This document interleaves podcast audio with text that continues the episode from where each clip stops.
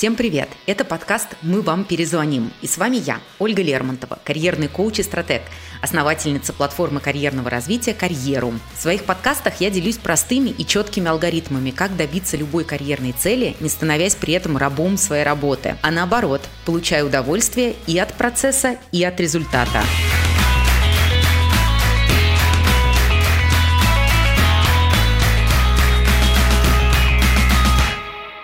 Ошибки совершают все, но не все умеют грамотно реагировать на них и извлекать для себя из них выгоду. Сегодня поговорим как раз об этом, о здоровом отношении к собственным провалам. И я поделюсь лайфхаками, которые помогут перестать винить себя, быть к себе мягче и за счет этого расти. Допускали ли вы хоть раз ошибки на работе? Например, провалили дедлайн или случайно не те цифры вставили в отчет, а потом не спали всю ночь – прокручивали случившееся в голове, переживали, что вас уволят. Я и сама за годы карьеры собрала целую коллекцию подобных провалов. И если посмотреть на них объективно, то кажется, ну, с кем не бывает, а, не стоит придавать этому такого уж большого значения, лучше просто исправить, но, конечно, бывает и другой сценарий. Например, если вы долго работали с импульсивным руководителем, который матерился на секретаря за 10-минутное опоздание, то четко уяснили, даже за самой незначительной ошибкой последует наказание. С таким руководителем сотрудники обычно ходят на цыпочках и тем самым еще больше подкрепляют свой страх – а бывает, что установка «ошибаться плохо» проявляется еще раньше, в школьном возрасте. Родители и учителя активно хвалят ребенка за пятерки, ругают за тройки и двойки и безразлично реагируют на четверки. Поэтому ребенок стремится быть отличником, причем даже после школы, в ВУЗе и на работе. Боится так называемых двоек больше всего. У страха ошибаться могут быть самые разные последствия. Я в своей практике чаще всего встречаю два их типа. Первый – это перфекционизм и прокрастинация. Те, кто не любит ошибаться, обычно жуткие перфекционисты. Причем не такие, которые э, стремятся просто к хорошему результату, а те, кто не выносит даже малейшего несовершенства. И несмотря на то, что для многих перфекционизм выглядит крутым качеством, которое позволяет достигать некого идеала, в реальности он часто порождает прокрастинацию. Человек начинает многое откладывать на потом, причем не только рабочие дела, но и свои личные карьерные цели. Ему кажется, что он недостаточно хорош, и чего бы он ни добился, все равно никогда не будет собой доволен. А смысл вообще что-то делать, если потом не получится этому порадоваться? Отсюда и прокрастинация. В моем карьерном клубе много таких людей, особенно среди новичков. Они приходят, пишут приветственный пост, в котором рассказывают о своих достижениях и тут же обесценивают все это. Мол, ну да, я, конечно, многого добилась, но ведь так бы любой смог.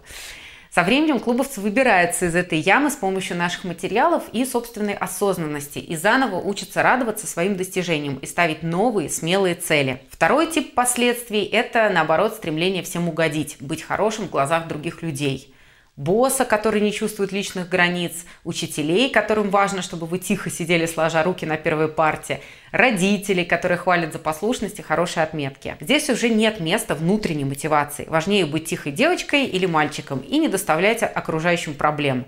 От самого человека это требует огромных ресурсов. Появляются переработки из чувства вины, отказ от выходных, неспособность отставить свои границы в коллективе и прочие способы донести другим, что вы хорошие и удобные. А если вдруг что-то идет не так и бац, ошибка, то эмоциональные качели раскачиваются в другую сторону, и ты снова должна заслужить одобрение других, чтобы не укачала. Я говорю должна, потому что чаще всего встречаю описанное среди женщин. У философа Кейт Ман даже есть такое понятие, как синдром донора, которым тоже, по ее мнению, страдают чаще всего женщины.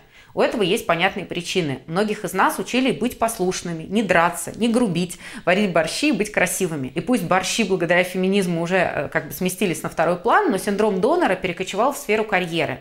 Доноры превратились в идеальных сотрудников, которые никогда не ошибаются, не вызывают у начальника неприятных эмоций, задерживаются допоздна, если нужно и так далее. Я сама долго жила с такой концепцией себя, пока не начала проходить личную терапию, где поняла простую истину. Вообще-то быть неудобной – это нормально. Ошибаться может каждый, а личные границы можно отстаивать. Вот это открытие, да? Что же со всем этим делать? Я хочу поделиться с вами практическими лайфхаками, а точнее карьерными и личностными хаками с двух позиций. С позиции руководителя, который работает с ошибками сотрудников, и с позиции человека, который ошибается сам.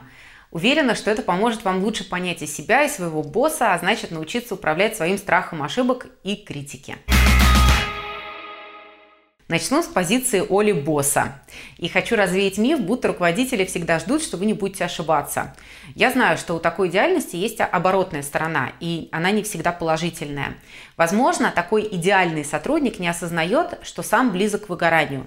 Возможно, он не предлагает более смелые, рискованные, но ценные идеи, потому что боится ошибиться. Возможно, он просто не умеет приоритизировать, и скоро его подход даст сбой. Мне гораздо важнее, чтобы сотрудник умел работать по принципу Парета, то есть выделять в своей работе самое важное, чем бы стремился быть крутым по абсолютно всем фронтам, а потом бы уволился и лег под капельницу. Второй важный момент, о котором помнят руководители, но забывают линейные сотрудники, мы тоже, как руководители, ошибаемся. И ваш босс тоже, но его ошибки просто другого уровня, как и сами обязанности. Еще важно помнить, что когда-то ваш руководитель был вами, и тогда он ошибался тоже, возможно, как и вы, а может быть даже и чаще. Я уже рассказывала, как на одном из первых мест работы сделала крутую презентацию, но э, ненарочно подставила при этом свою начальницу начальницу и потом получила за эту тонну критики. Просчиталась? Да. Но это не похоронило мою карьеру в этой компании. Я просто сделала выводы и продолжила работать, но уже чуть более эффективно. И уже через полтора года после этого случая получила повышение. Я стараюсь не играть в идеального всезнающего босса и не скрывать каких-то своих просчетов э, за выпадами вроде «я руководитель знаю лучше» или «как я сказала, так и будет». Это помогает мне для сотрудников создать безопасную среду, где они будут знать, что могут сами принимать решения, свободно высказывать свое мнение и ошибаться, и как бы не трястись в страхе от каждой ошибки. Третий важный момент – абсолютно нормально ошибаться, если вы пробуете что-то новое. Это работает во во всех сферах жизни. Если вы учитесь кататься на коньках, то, возможно, пару раз вы упадете. Это часть процесса. Точно так же и в работе. Поэтому для меня, наоборот, ценно, когда сотрудник чему-то учится. Он падает, исправляется и в итоге достигает результата. И последнее, что хотелось бы отметить именно с позиции руководителя. Самое важное в ошибке – это выводы. Ошибки всегда дают информацию. Я стараюсь всегда обсуждать с сотрудниками, что за, стоит за их просчетами, выявлять некие паттерны. Если я вижу, что человек извлек из обсуждения пользу и начал делать что-то лучше, то уже сам факт ошибки для меня почти не важен. Ну а теперь хочу поделиться с вами лайфхаками человека, который сам долгое время искал одобрение других и ежедневно критиковал себя.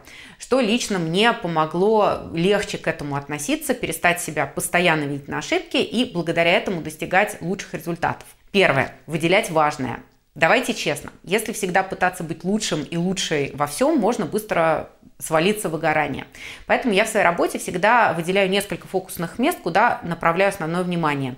Мне такой подход позволяет прощать себе незначительные промахи в неважных вещах, потому что я знаю, что важные вещи мной уже сделаны. Бонусом это помогает не искать одобрения других в работе, потому что когда ты делаешь стратегически важные вещи и видишь, что они приносят конкретный результат, то ты можешь на этот результат опираться, выстраивая свою профессиональную самооценку.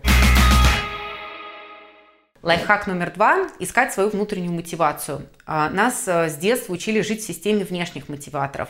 А, наверняка у вас был одноклассник или одноклассница, который получал пятерки по всем предметам, даже по нелюбимым. Или, может быть, вы были тем самым ребенком. Родители этих школьников говорили, учись на пятерке и будешь зарабатывать много денег. Или учись на пятерке, чтобы нас радовать.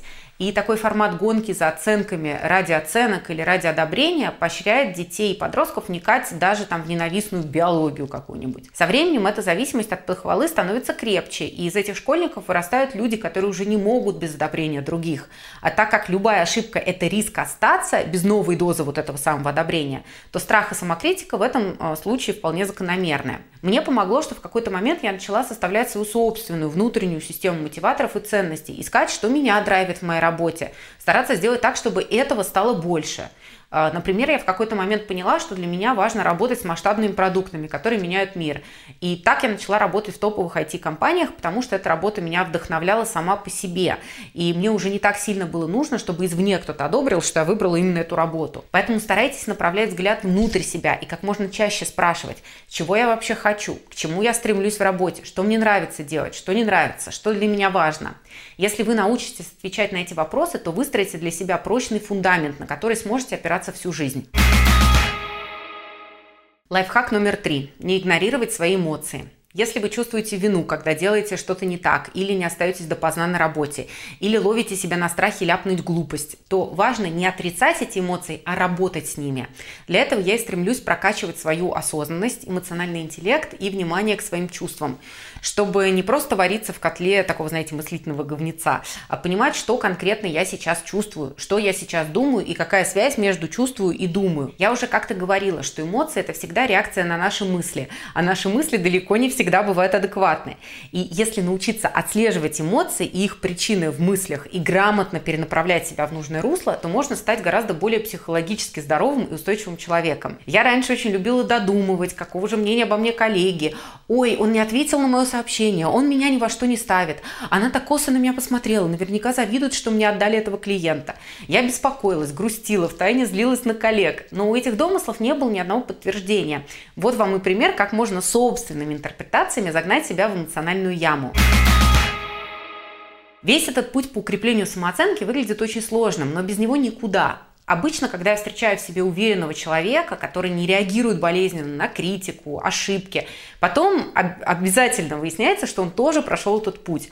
Просто некоторое время назад он принял решение меняться и начал идти к этому маленькими шагами. Раньше я много консультировала по поиску работы и выстраиванию карьерного пути, но в какой-то момент поняла, что такой формат не покрывает и части тех глубинных запросов человека, с которыми на самом деле нужно работать. Стабильная самооценка, отсутствие чувства, что ты самозванец, понимание, чего ты хочешь.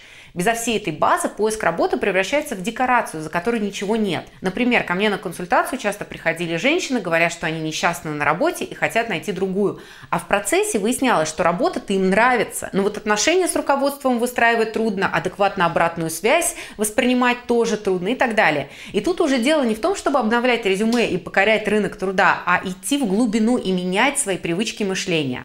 Вы слушали карьерный подкаст «Мы вам перезвоним» и теперь точно знаете, что ошибаться не страшно. А в следующем выпуске мы обсудим, как найти работу после 40. До встречи!